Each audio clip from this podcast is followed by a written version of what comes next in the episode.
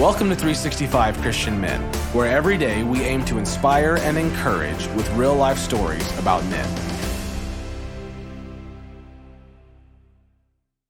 January 7th, Gus Patterson. Gus had always been an athlete and a man who likes a challenge. In 2017, on the cusp of turning 40, he entered a 5K race and he won. Clearly, the time had come to run a half marathon. Gus was all in. The training schedule was intense, and that's how he liked it. Gus liked to win, and winning demanded consistently training with long runs. So that's what he did.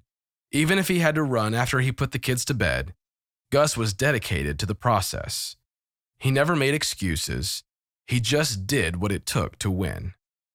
That's where today's story begins.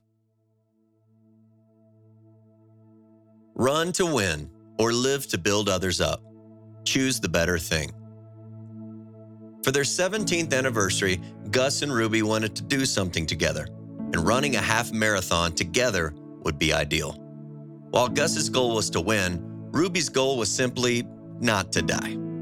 They trained for three months, running 13 miles on mostly flat terrain. Gus was killing it. He had hit his goal to run an eight minute mile Ruby was averaging a steady 12 minute mile. Race day was cool, the trail mostly shaded, and Gus was ready to run the race of his life. As they started off, Gus saw that Ruby was giving it her all, but the course was much more rigorous than either of them had anticipated. The race pamphlet mentioned rolling bluffs. No problem, right? Turns out, rolling bluffs is code for steep, sandy hills.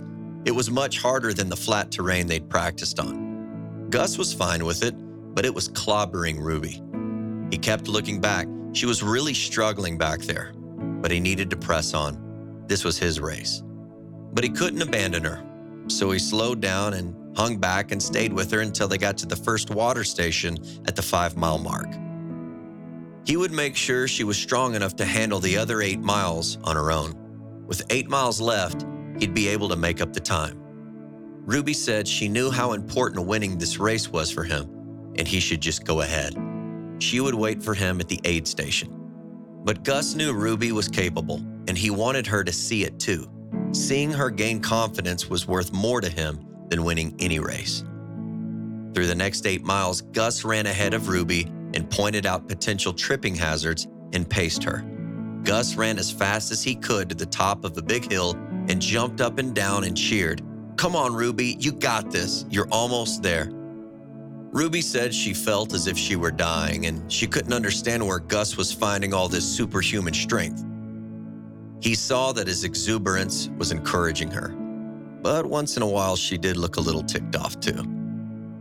Every time she wanted to give up, he reminded her of how proud he was of her and what a pleasure it was to be able to do this together. The more fatigued she got, the more Gus just wanted to be there for. He ran back to meet her at the bottom of the hill, but this time he decided to run behind her. Ruby, you can do this, and I'm not going anywhere. We started together, and we're going to finish together. His voice behind her in the open space ahead gave her the chance to set the pace. Gus knew that's what she needed. He was okay with letting Ruby set the pace. Ruby was always kind of bossy, anyhow, and that's what made him fall in love with her to begin with. Finally, on flat ground and just one more mile to go, Gus pulled beside Ruby and grabbed her hand. But Ruby told Gus, Finish strong, you go on, I can't run anymore. And Gus, with all the patience in the world, held her hand tighter and said, Together, Ruby, we finish together. 2 Corinthians 13:10 says, "This is why I write these things when I am absent, that when I come, I may not have to be harsh in my use of authority, the authority the Lord gave me for building you up, not for tearing you down. Who can you run alongside this week who needs your encouragement? Can you use your strengths to help someone else find theirs?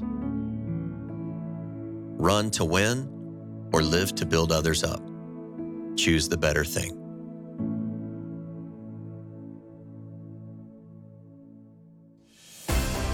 Thank you for listening to today's story.